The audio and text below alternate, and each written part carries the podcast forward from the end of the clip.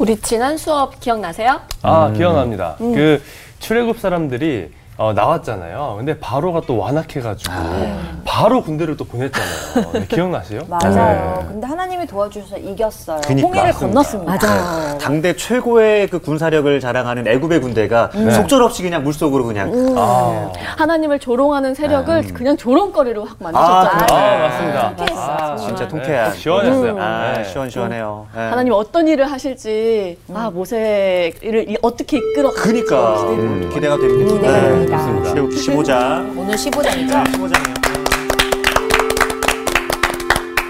안녕하세요. 안녕하세요. 안녕하세요. 잘 지냈죠? 네. 네.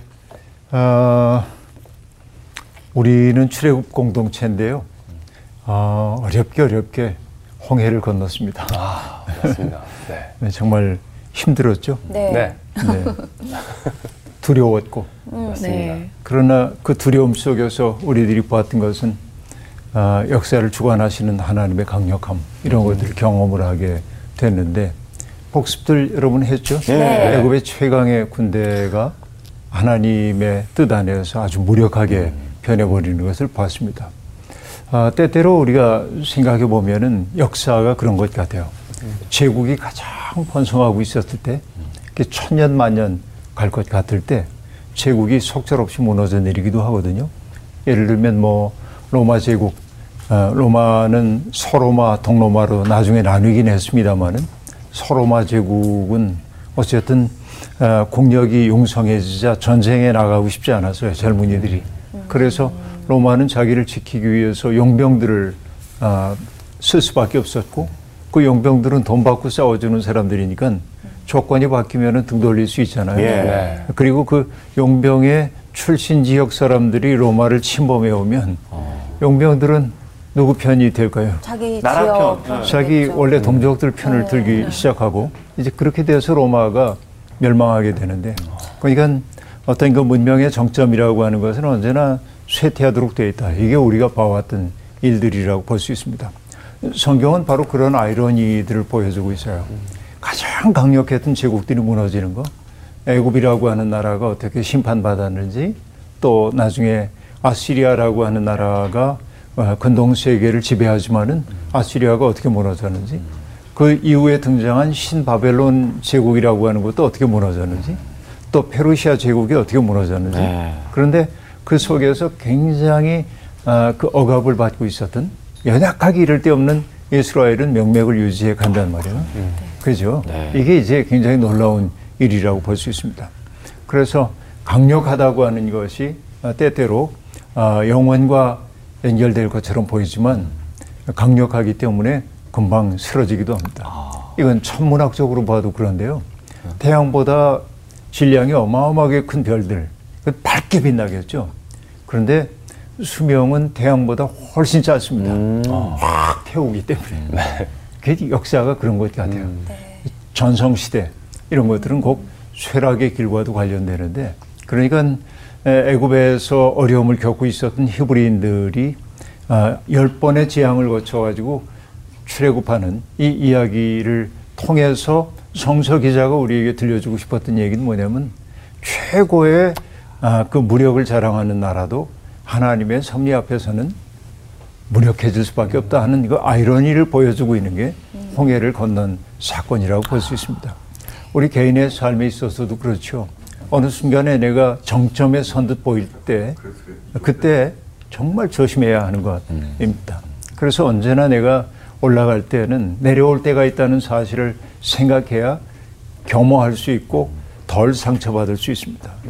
그러니까 붕붕붕붕 위로 이렇게 뛰어졌을 때 자기가 굉장한 존재가 된 것처럼 생각할 때 어느 순간 대중들의 환호가 그치는 순간 꽝 떨어지거든요. 이 충격이 너무 크죠. 네. 그래서 언제나 뭐냐면 자기 다지고 다지고 그래서 다른 사람들에 의해 내가 흔들리지 않는 든든함을 만들어가는 것들이 필요하죠. 네. 우리가 믿음을 가지고 산다는 건 그런 거 아닌가 생각해요. 네. 오늘은요 어떤 얘기를 하냐면 자 홍해를 건넜어요. 네. 네. 기뻐요? 기뻐요. 기쁘죠. 기쁠 때 우리가 하는 일이 뭐죠? 춤추고 노래 춤추는 노래하고. 거예요. 오늘 네. 그런 얘기 아, 정말 재미있는 이야기인데요.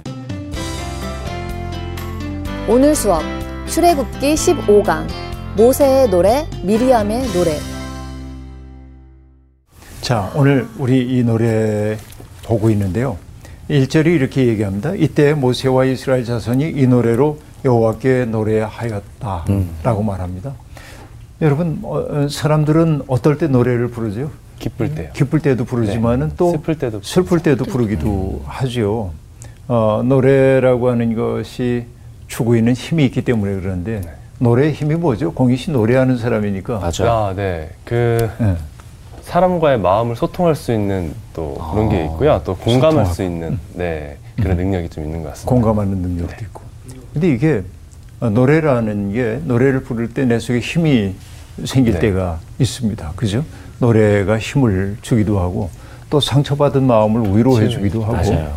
또 흩어졌던 마음들을 하나로 묶는 이런 경우도 이제 제법 많이 있습니다. 그게 노래가 갖고 있는 힘이라고 볼 수 있겠는데 어, 노래는 그러니까 우리들 가슴 속에 있었던 뭔가 어, 감정들을 터치하고 어, 그래서 어, 나로 하여금 그 노래 부르고 있는 그 창자 노래 부르고 있는 사람의 정서를 공유하도록 만들죠.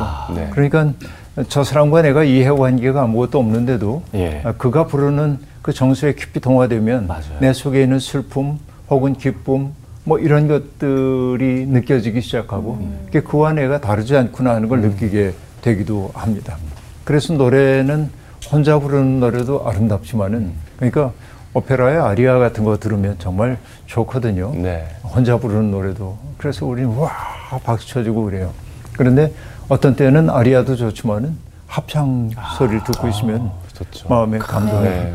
우리 2002년 월드컵 때 네. 오필슨 코리아 이런 거 하면 다 하나 됐잖아요. 그죠, 진짜. 그죠. 예. 어, 그 합창 홀로 부르는 노래도 아름답고 합창도 아름답고 이제 그럽니다. 근데 노래를 함께 불렀던 그 기억들이 뭐냐면 우리의 인생을 만들기도 합니다. 왜냐하면 시대마다 불려지던 노래들이 있거든요. 예. 어, 여러분 시대는 어떤지 모르지만은 어, 저의 시대는 세시봉의 시대입니다. 세시봉. 네, 어, 그 정서가 있단 말이에요. 예. 어, 뭐 작고한 어, 가수입니다만 김정호 그런 아, 하얀 노래들, 하얀 나비. 하얀 나비, 노란 나비. 예, 노란 나비 아니지. 그런 노래들 아. 그, 그 독특한 정서 같은 것들이 우리에게 네. 있고 그러니까 우리 시대는 그런 노래들로 정서가 만들어졌단 말이죠. 또 뭐 80년대, 90년대, 2000년대 그러니까 시대 구분을 할 수 있을 정도로 노래의 정서들이 바뀌는 거. 그러니까 어, 그 시대에 누구 노래 듣고 살았냐. 뭐 어, 누구 제일 유명한 우리 뮤지션이 누구? 조용필? 아, 과거에는 그래요. 과거엔 그랬고. 아, 서태지. 그리고 서태지와 네. 그런 노래를 들은 세대들도 있고 예. 네. 어, 또 최근에 또 좀 다르죠. BTS. 네, BTS. BTS네. 네, 네. 블랙핑크. 어, 맞아요. 오, 많이 하시는데. 어, 많이 하시는데, 거기까지. 예. 그것만 이제 아는데. 네. 그러니까 노래라고 하는 것, 그 시대에 불려졌던 노래가 우리의 정서를 만들어내기도 하고 이제 그렇다고 볼 수 있습니다. 근데 이제 이런 어, 뭐 김정구 선생님이 불렀던 두만강 푸른 모래 이런 곡들을 이렇게 부르면은 일제 시대의 조국을 잃어버리고 두만강 건너편 간도 지역으로 갈 수밖에 없었던 사람들의 한스러움 같은 것들이 그냥 느껴지고 그 노래를 통해서 그 느낌이 온단 말이죠. 네. 단장의 미아리 고개 아, 슬프다. 이런 거 들으면은 전쟁 시기에 가족들이 해체되고 어떻게 끌려가고 그랬던 네. 그 기억들이 이제 막 이렇게 아, 나타나고 그러니까 어떤 그 시대를 대표하는 아, 노래들이 있단 말이죠. 그러니까 우린 이 노래라고 하는 것을 통해서 우리 시대를 볼 수 있게 되겠는데요. 그러니까 홍해를 건넌 이스라엘 백성들이 노래를 불렀는데 1절은 뭐라고 했냐 모세와 그 백성들이 불렀다 하고 얘기합니다. 그런데 그 노래가 아, 1절에 보니까 내가 여호와를 찬송하리니 나라고 하는 1인칭으로 시작이 됩니다. 네. 네. 그래서 이것을 흔히 모세의 노래 이렇게 얘기합니다. 그러나 모세만 부른 게 아니고 1절 앞부분이 얘기했던 것처럼 모세와 백성들이 함께 불렀던 노래라고 볼 수 있습니다. 네. 다시 얘기하면 모세로 대표되고 있는 공동체의 노래였다. 이렇게 이제 보면 되겠습니다. 그죠? 근데 일단 아, 어떤 이야기가 그냥 이야기일 때와 이게 노래로 불려질 때는 느낌이 전혀 달라지기 시작합니다.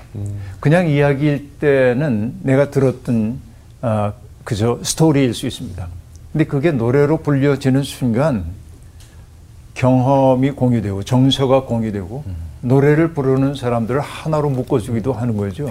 그래서 우리가 예배에서 찬양이 중요한 까닭이 그런데 있는 것입니다. 이제 생각해 보세요. 어, 우리 이제 나이가 든 세대들은 찬송가 위주로 신앙생활을 해왔습니다. 그러니까 천부여 의지 없어서 손 들고 옵니다 이러면 눈물 나요 이게 왜냐하면 기가 막힌 세월을 살아왔기 때문에 그럽니다. 요즘 젊은이들에게 그거 부르자 그러면 좀 어, 그다지 환영을 받지 못하고 있습니다. 그런데 요즘 젊은이들이 잘 부르는 CCM 같은 거는 나이 든 세대들에게는 그렇게 깊이 정서적으로 공감이 안 되는 경우도 좀 있습니다. 세대마다 노래들이 다르기 때문이라고 볼 수 있겠는데 네. 여하튼 이렇게 얘기합니다. 내가 여호와를 찬송하리니 왜 찬송한다고 하냐면 그는 높고 영화로우시며 말과 그 탄자를 바다에 던지셨음이로다. 노래의 첫 마디가 말과 그 탄자를 바다에 던졌다고 얘기하고 있습니다. 하나님의 위대하심을 한마디로 뭐라고 했냐 말과 그 탄자를 바다에 던지셨다라고 얘기합니다. 말이 무슨 죄가 있겠습니까만 여러분 이 말이라는 게 여러분 타보셨는지 모르지만은 어, 상당히 높거든요. 네. 그러니까 아주 높은 말도 있고 좀 작은 말도 있고 그러긴 합니다만은 여러분 아이를 떠올려 보세요. 정지영 선생의 말이라고 하는 시가 있는데 말아 다락 같은 말아 너는 점잖토 점잖은 하다마는 너는 왜 그리 슬퍼 뵈니 이런 이렇게 시작돼요. 이 시가 말을 갖다 다락 같은 말이라고 얘기했어요. 예. 네. 기- 뭔지 잘 모르겠죠. 예, 예. 근데 여러분 우리 옛날 집에 보면은 집집마다 다락이 다 있었습니다. 아. 다락이 물건들을 넣기 위해서 수납 공간인 다락이 있었는데 그것은 바로 지붕 밑이가 다락이란 말이에요. 그러니까 그 다락에 올라가기 위해서는 상당히 높은 거기로 올라가야 돼. 애들은 올라갈 수가 없어요. 네. 그러니까 이 정지용은 동심에 젖어가지고 말을 바라볼 때 이 말의 높이가 다락 같아. 아, 높다. 어, 네. 말아 다락 같은 말아 이 기가 막힌 표현이란 말이야. 너는 점잖은 하다마는 말이 가만히 있으니까 점잖은 하다마는. 근데 왜 이렇게 슬퍼 보이니? 아, 이게 아이가 그렇게 보고 있어요. 말은 그렇게 높은 것처럼 보여집니다. 근데 여러분 말이 상기시키는 것은 뭐냐면 전쟁을 상기시킬 때가 아주 많이 있습니다. 실제로 세계 전쟁사를 보면은 말을 잘 다루는 민족이 전쟁에 승리를 많이 했습니다. 예. 특별히 옛날에는 말을 길들이긴 했지만은 말을 탈 때도 빨리 달릴 수가 없었어요. 그런데 말에 발을 거는 등자가 발명된 다음부터는 속도감 있게 달릴 수 있게 됐어요. 네. 중심을 잡을 수 있기 때문에. 등자가 아무것도 아닌 것처럼 보이지만은 전쟁의 양상을 바꾼 게 등자의 발명이란 네. 말이에요. 그런데 어, 여러분 그래서 영웅들의 유럽이나 이런 데 가보면은 위대한 왕들이나 장군들을 보면 기마상이 많이 있어요. 맞아요. 말을 탁 타고 있는 기마상이 많이 있는데 예. 그 기마상 가운데 여러분 기가 막힌 거 하나 있는데요. 나폴레옹. 아, 그렇지. 아, 예, 예, 예. 네. 자클로이 다비드라고 하는 신고전주의 시대 화가가 그린 아, 말을 타고 있는 나폴레옹. 예. 그거 보면요. 어, 뭐 백마를 타고 있고요. 나폴레옹이 한 손으로 말을 딱 제어를 하고 알프스를 넘으면서 손을 탁 거리고 있고요. 맞아요. 네. 빨간 망토를 확 휘날리고 있습니다. 말은 한 발을 탁 들어가지고 있고요. 얼마나 멋있는지 모르겠어요. 네. 정말 대단하거든요, 예. 이 말이. 그런데 이 그림을 자세히 들여다보면은 그 밑에 바위에 글자가 적혀 있어요. 아, 근데 어떤 글자가 적혀 있냐면은 한니발. 한입. 한니발 장군? 어. 예. 한니발이 누구냐면 카르토, 카르타고의 영웅이란 예. 말이에요. 로마하고 전쟁을 했던. 그러니까 영웅인데 한니발이 알프스를 넘거든요. 예. 그러니까 그 이름 알프스를 넘고 있는 나폴레옹 자기와 한니발을 동일시한 한니발의 이름이 들어가고 또 카롤린거 왕조의 가장 용성했던 시기를 만들었던 사람이 아, 그 샤를 메뉴 마뉴라고 하는 대제가 있습니다. 이 사람 대단한 분이거든요. 네. 이 유럽을 만들었다고 해도 과언이 아닌데 샤를 마뉴 그 이름도 써요. 그리고 자기 이름을 씁니다. 나폴레옹. 물론 이제 화가가 쓴 거지만 네. 그러니까 나폴레옹을 한니발 샤를 마뉴에 비교하는 거예요. 아, 그그 그림이. 그림이다. 와. 그러니까 어마어마합니다. 그런데 거기에서 또 주목해 봐야 될 게 뭐냐면 나폴레옹은 키가 안 크거든요. 네. 원래 그런데 말을 타고 있는 나폴레옹은 완벽한 신체 비례를 가지고 있어요. 완벽한 신체 네. 비례를 가지고 있는 거로 그려집니다. 어. 이- 이게 뭐냐면 아, 비례와 균형을 중시했던 고전 그리스 고전기에 아, 그걸 그대로 따라왔기 때문에 신고전주의라고 얘기를 한단 말이에요. 그때 미술 사조를. 예. 근데 실제로 산을 험준한 산을 넘을 때는 말은 그렇게 유용하지 않습니다. 어, 뭐가 오히려 나냐면 당나귀가 훨씬 더 안정적입니다. 얘들이 산길을 훨씬 잘 가거든요. 네. 다른 그림을 보면 나폴레옹 키가 작달막한 나폴레옹이 당나귀 타고 우울하게 아. 넘는 그림이 있기도 해요. 실제 그림을 그려놓은 거라고 볼 수 있겠죠. 그러니까 사람들은 어쨌든 이 말, 막 날뛰고 있는 말을 한 손으로 딱 제어하면서 비전을 제시하고 있는 영웅의 모습을 보여주고 있는데 예. 이게 이제 말이에요. 그런데 이 모세의 노래가 얘기하는 건 뭐냐? 그렇게 영웅들, 말탄자와 어, 그 말을 물 속에 바다에 던지셨다 이렇게 얘기합니다. 그러니까 이건 뭐냐면 그 말로 상징되고 있는 강자들에 의해서 어려움을 겪었던 사람에게 너무 놀라운 일인 거예요. 그래서 그 하나님을 모세의 노래는 뭐라고 표현하냐면은 하나님은 나의 힘, 나의 노래, 나의 구원, 나의 하나님, 나의 용사. 아, 좋은 거다. 말이 다 나오는 거예요. 네. 그러니까 제가 늘 얘기하지만은 여호와가 나의 힘이다라고 하는 얘기는 뭐냐? 내가 무력감을 느끼지 않으면 그런 표현 안 나와. 그렇죠? 나의 노래라고 얘기한다는 건 뭐냐면 내가 우울에 빠지지 않았다면 나의 노래란 말이 안 나온단 말이야. 나의 구원이라고 한 말은 뭐야? 내가 스스로 할 수 있는 일이 아무것도 없다고 하는 절망감에 빠져보지 않으면 나의 구원이란 말이 그렇게 맞아요. 힘도 있게 등장하지 않는다 하는 얘기. 여호와는 나의 용사라고 하는 건 뭐냐면은 나를 대신하여 싸워주시는 그분의 현존을 경험했기 때문에 나온 말이에요. 그래서 여러분 하나님은 인식 대상이 아니라 경험의 대상이다. 예? 이 중요한 거예요. 하나님은 우리가 논리를 통해 인식하는 대상이 아니라 경험하는 분이에요. 이것이 성경에서 뭐라고 얘기를 했냐면은 하나님이 모세에게 당신을 들어주실 때 나는 내 조상 아브라함의 하나님, 이삭의 하나님, 야곱의 하나님이야. 이거 뭐냐면 그들의 경험 속에 나를 드러냈던 그 하나님이야. 라고 얘기합니다. 성경은 언제나 하나님이 계신가? 계시다면 선한가? 이런 질문 안 해요. 그러니까 하나님은 당연히 계셔요. 네. 네. 인식의 대상이 아니에요. 네. 경험하는 거예요. 그 하나님을 우리가 어떻게 경험하느냐? 바로 이게 이런 표현 속에 등장한다고 볼 수 있습니다. 그러니까 하나님이 어떤 분이를 규정할 수가 없어요. 그래서 사람들은 뭘 하냐면은 하나님에 대한 은유, 내가 경험한 그 하나님에 대한 경험을 은유적으로 표현할 수밖에 없어요. 여호와는 나의 빛. 이건 어떤 경험 때문일까요? 내가 캄캄한 어둠 속에서 아무것도 할 수 없는 이런 상황 속에서 하나님이 문득 경험됐어요. 그러자 내가 가야 할 길을 알게 됐어요. 여호와는 나의 빛이에요. 여호와는 나의 피난처라고 하는 건 어떤 경험이에요? 내가 홀로 광야에서 벌어진 것처럼 그래서 위험에 노출되었고 사방에서 나를 쏘는 화살이 날아오는 것 같은데 하나님이 나를 지켜주셔서 피난처. 여호와는 나의 방패. 그러니까 경험한 내가 경험한 하나님을 은유적 표현으로 나타낼 수밖에 없다라고 얘기를 해야겠죠. 네. 그리고 그 놀라운 하나님을 그렇게 얘기한 다음에 하나님의 승리를 기록하고 있는데 하나님이 어떻게 원수를 물리치셨는지를 고백하고 있습니다. 하나님은 어떤 분이에요? 큰 위험으로 주를 거스리는 자를 엎으셨다 하고 말합니다. 예, 여러분 하나님을 보면요.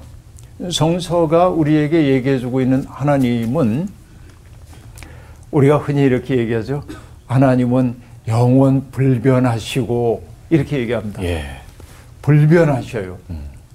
뭐 그렇게도 얘기할 수 있어요. 근데 성서의 하나님은 불변하지 않아요. 어떤 때는 화를 냈다가 어떤 때는 기뻐하시고 네. 인간적 감정을 가지고 있는 것처럼 보인단 말이에요. 왜 그럴까요? 사랑하기 때문에 그래요. 사랑은 감정 없음이 아니에요. 감정 갖는 거예요. 사랑의 대상들과 더불어서. 이게 이제 성서가 얘기하고 있는 하나님이죠. 그리고 성경은 세상에서 억압받고 있는 사람들을 바라보면서 하나님이 마음 아파하는 이야기가 많이 등장한단 말이에요. 어려움을 겪는 사람들 보면. 그러니까 하나님은 인간 세상에서 벌어지는 일 때문에 영향을 받으시는 분이란 말이에요.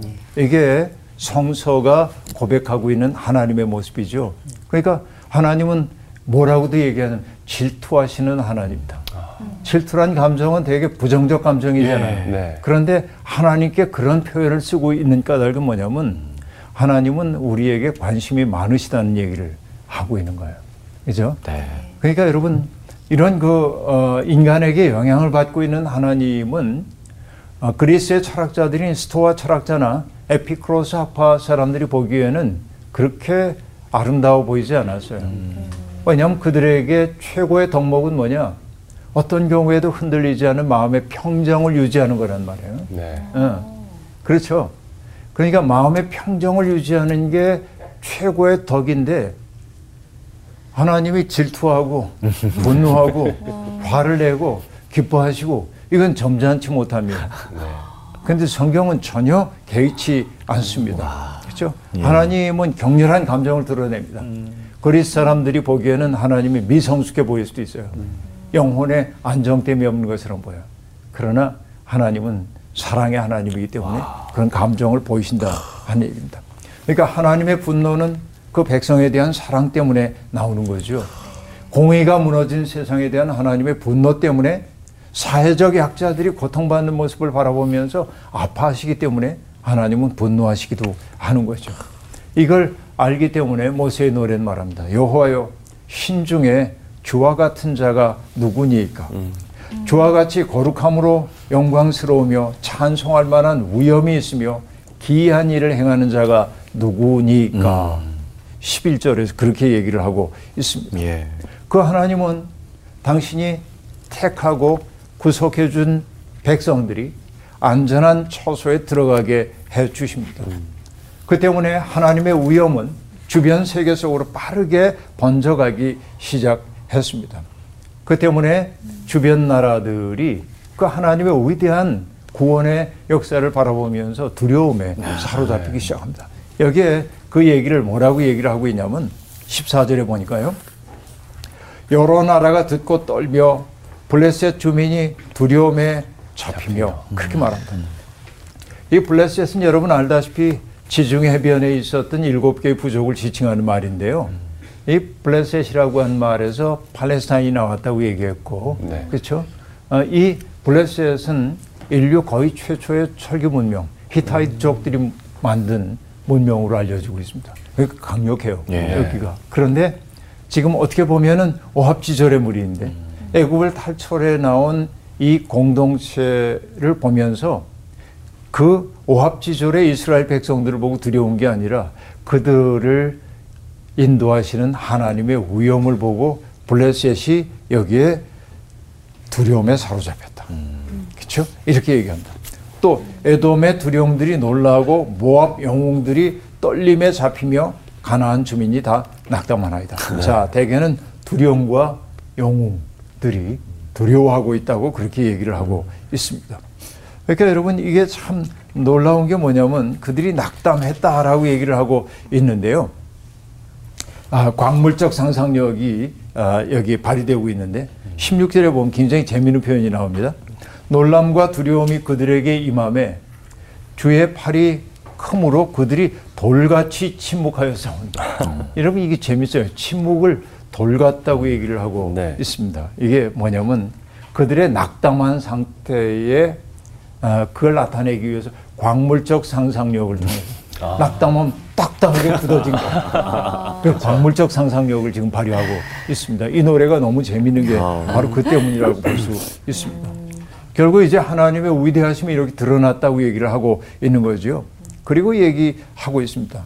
이스라엘은 바다에서 물벽 사이를 걸었던 것처럼 적들의 한복판을 걸어서 약속의 땅에 이를 것이라고 그렇게 노래를 하고 있습니다.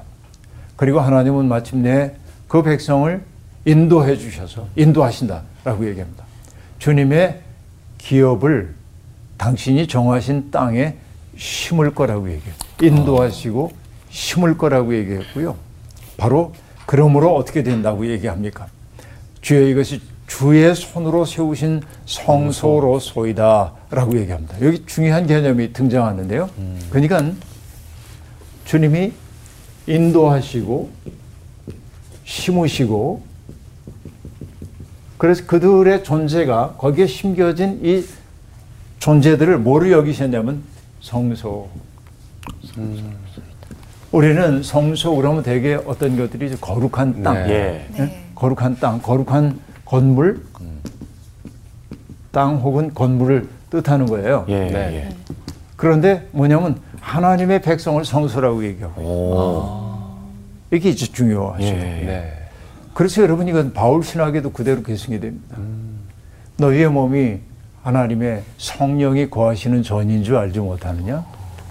우리의 몸이 성령이 거하시는 성전이라고 바울 사도도 인식하고 있단 말이에요. 예. 그러니까 거룩한 것은 따로 있는 것이 아니에요. 하나님이 우리에게 주신 삶의 자리가 거룩한 거죠. 네. 그 자리가. 그래서 여러분 어, 형 에서를 피해 가지고 어, 바단 아람으로 도망가고 있었던 야곱이 그렇죠. 이 사람은 집안에만 머물던 사람이거든요. 모험을 해본 적이 없어요.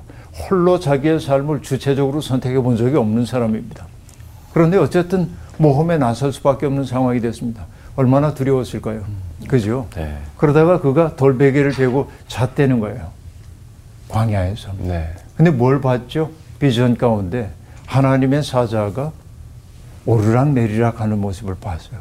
잠에서 깹니다. 그리고 그가 뭐라고 얘기합니까? 어, 여기가 하나님의 집이구나. 그래서 그곳 이름을 뭐라고 바꾸냐면 하나님의 집으로 바꿔요. 그게 뭐예요? 베델. 베델. 베델. 그렇게 바꿔요.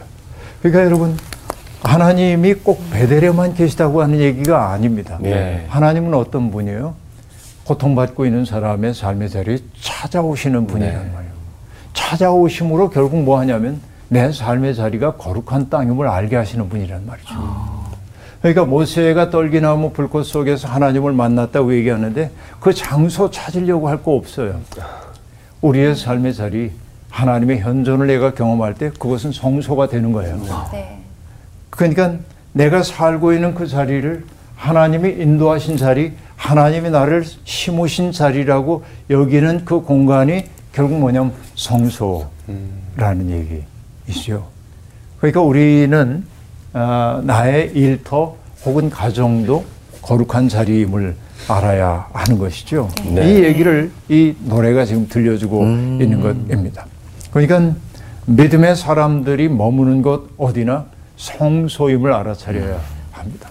그 때문에 바울 사도가 로마서에서 너희의 몸을 주께서 받으실 거룩한 산 제물로 드려라라고 얘기합니다. 예배당에서만 드리란 얘기 아니죠. 우리의 일상의 삶 속에서 나의 삶이 하나님께 바치는 예배가 돼야 돼. 그러니까 일상의 자리가 결국 뭡니까? 성소. 일상의 자리를 성소로 삼고 살아가는 그 삶이 거룩한 삶이란 말이죠. 네. 이게 매우 중요한 노래라고 볼 수 있겠습니다. 아, 그 다음 노래를 볼 텐데요. 19절에 보면은 두 가지가 대조되고 있어요. 바로의 말과 병거와 마병이 바다에 들어갔고 네. 하나님이 바닷물을 되돌려 흐르게 하자 그들은 다 수몰됐죠. 네. 네. 대조되는 게 뭡니까? 이스라엘 자손은 바다 가운데서 마른 마른 땅으로 지나가죠. 그러니까 하나님의 구원 행위를 한 절 속에 이렇게 대조적으로 딱 그림처럼 보여주고 있습니다. 그리고 20절과 21절에 나오는 것이 미리암의 노래인데요. 그런데 우리가 아는 건 뭐냐면 미리암이 누구죠? 아론의 누나. 모세. 아론의 누이이고 모세의 누이이기도 하죠. 네. 네. 그렇죠. 그런데 미리암의 이름이 여기에 처음 등장합니다. 아. 우리가 이미 미리암이라고 알고 있었던 것 같았는데 예, 예. 네. 그죠? 이때 등장하는 거예요. 미리암의 이름이. 그 전에 그 소녀 그럽니다. 이렇게 이제 등장하고 있는데요. 그러니까 출애굽기 2장에서는 아, 모세 지칭하면서 그의 누이라고 얘기하고 그 소녀 아, 이렇게. 지칭되지 네. 미리암이라는 이름이 등장하지 않습니다. 아, 그리고 또 다른 곳에서는 미리암이 아론의 누이라고 언급될 뿐 모세와의 관계가 암시되지 않는 경우도 제법 많이 있습니다. 아, 이건 이제 여러 가지 전승과 관련된 부분인데 복잡한 얘기는 하지 않겠는데요. 여기에 뭐라고 얘기하냐면 20절 보니까 흥미로운 대목이 등장합니다. 네. 뭐냐? 아론의 누이, 그죠? 네. 네. 모세의 누이 소리 안 하고 아론의 누이 이렇게 네. 말합니다.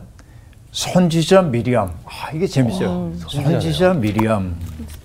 아, 그 성경에서 어, 여성 가운데 선지자 소리를 듣는 분들이 몇 분 있는데 나중에 훌다 예언자라고 하는 분도 등장하는데 아, 여기 이제 미리암도 선지자라고 얘기를 하고 있는데 사실은 선지자라고 그래가지고 우리가 얘기하는 나비 그러니까 이사야, 예레미야, 에스겔 이런 예언자를 뜻한다기보다는 이때 선지자라고 한 말은 노래 부르는 능력이 있는 사람을 뜻합니다. 노래 부르는 능력을 부여받은 하나님으로부터 그 능력을 부여받은 사람을 뜻해요. 하나님의 가수네요. 네. 그러니까 선- 저- 선지자. 공희 씨도 선지자예요. 아, 그러네. 그 논리를 보면. 감사합니다. 열심히 노력하겠습니다. 근데 공희 선지자. 옛날 사람들은 어떤 생각을 품고 있었냐면 사람들 앞에 노래를 선창하는 사람들은 하나님과 접촉하는 사람으로 여겨요. 이게 참 중요하다고 얘기할 수 있습니다. 그러니까 여러분 그리스의 모든 철학이 플라톤으로부터 흘러나온다고 소위 얘기하고 있는데 그리스의 철학자인 플라톤도 신적인 능력에 사로잡힐 때 비로소 시를 쓸 수 있다고 얘기했어요. 시는 내 머릿속에서 나오는 게 아니라 신의 감동이 있어야 쓸 수 있는 거라고 생각했습니다. 그러니까 시라고 하는 것이 플라톤이 보기에는 약간 이성적인 것과 관계가 없어요. 그래서 플라톤이 생각하던 이상국가, 철학자인 왕이 다스리고 있는 이상적인 국가에서는 시인들이 추방되어야 한다고 얘기를 했습니다. 왜냐하면은 철학자는 매우 이성적 사고를 하는데 네. 시라고 하는 것은 감성. 신으로부터 주어지고 있는 어떤 그 능력, 신비한 능력이고 이 능력이 조금 더 과도해지면은 광기가 될 수 있다고 생각해서 광기의 자리를 없애기 위해 시인들이 추방돼야 된다고 얘기했습니다. 근데 아이러니가 있어요. 그 아이러니가 뭐냐면 플라톤의 모든 저술은 시적입니다. 플라톤의 문장은 시적 문장으로 다 되어 있습니다. 그러니까 스스로 시인들이 추방되어야 된다고 얘기하지만은 결국은 시적 영감을 받아 쓰지 않을 수 없었던 것이죠. 이게 이제 굉장히 아이러니한 대목이라고 볼 수 있습니다. 근데 어쨌든 여기 보니까 미리암이 노래를 부르는데 아론의 누이 선지자 미리암이 손에 소고를 잡음에 모든 여인도 그를 따라 나오며 소고를 잡고 춤추니 하고 얘기를 하고 있는데 한 사람이 앞장서서 노래를 매기고 다른 사람이 그 노래를 받는 형식은 어떤 거냐면 우리 강강 수월래 같은 것도 네. 꼭 그런 네, 건데 네. 아. 어떤 거냐면 전투에서 승리를 거두고 돌아오는 남자들을 춤과 노래로 맞이하던 옛 여인들의 습관을 반영하는 것입니다. 옛 여인들이 그렇게 이제 맞이하게 되거든요. 어, 여러분 그 사사기를 공부하다 보면 사사기에서 아주 비운의 아, 사람이 하나 등장합니다. 그건 뭐냐? 입다라고 하는 사람인데 입다.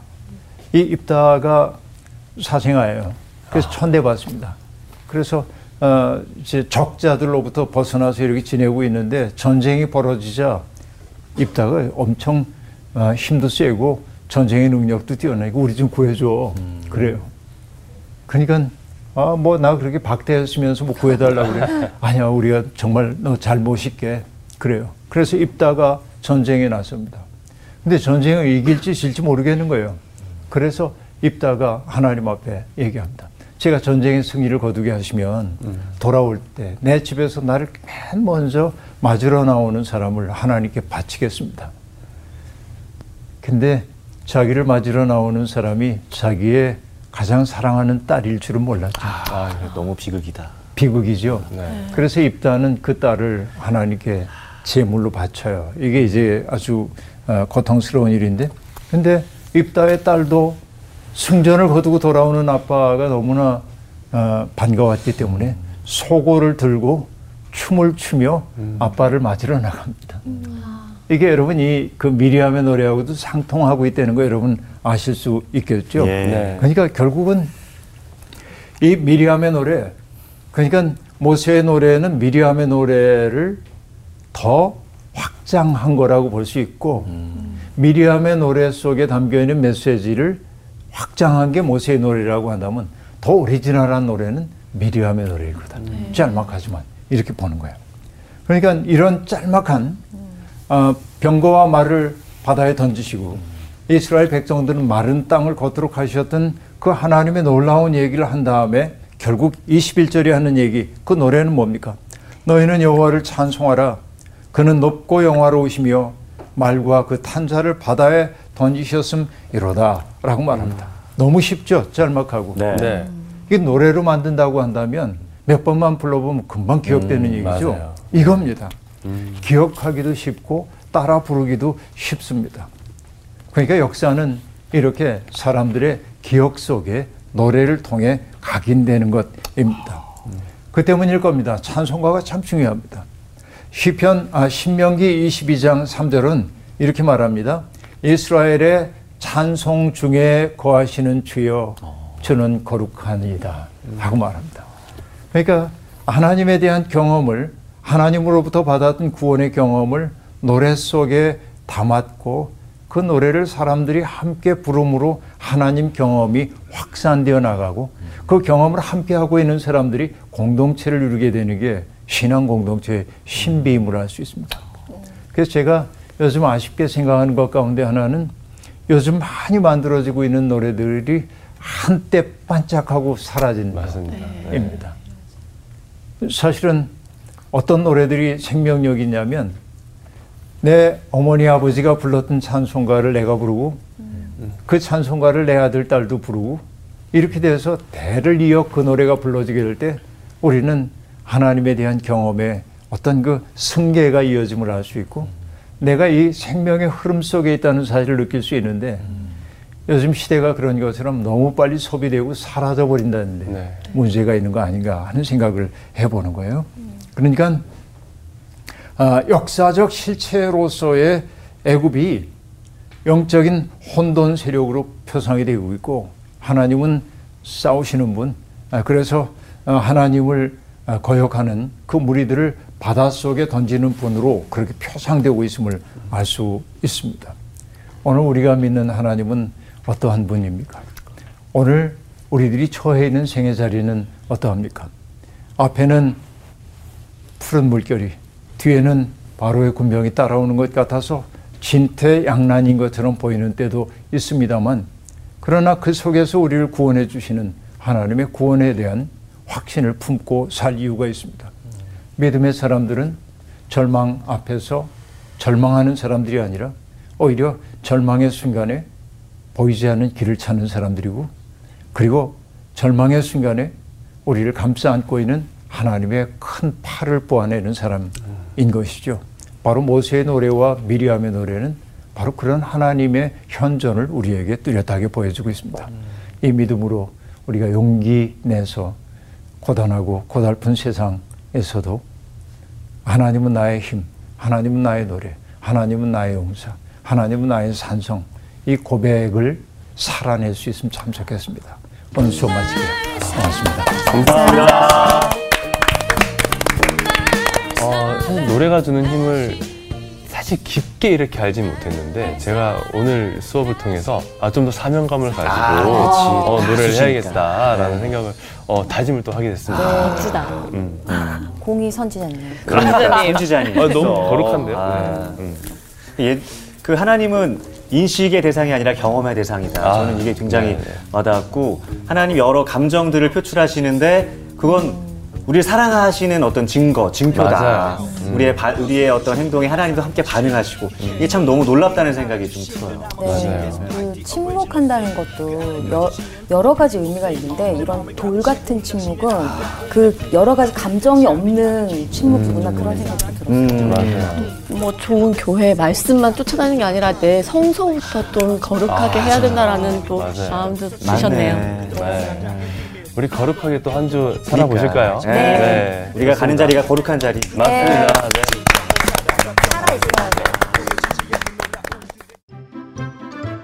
네. 이번 주 퀴즈입니다.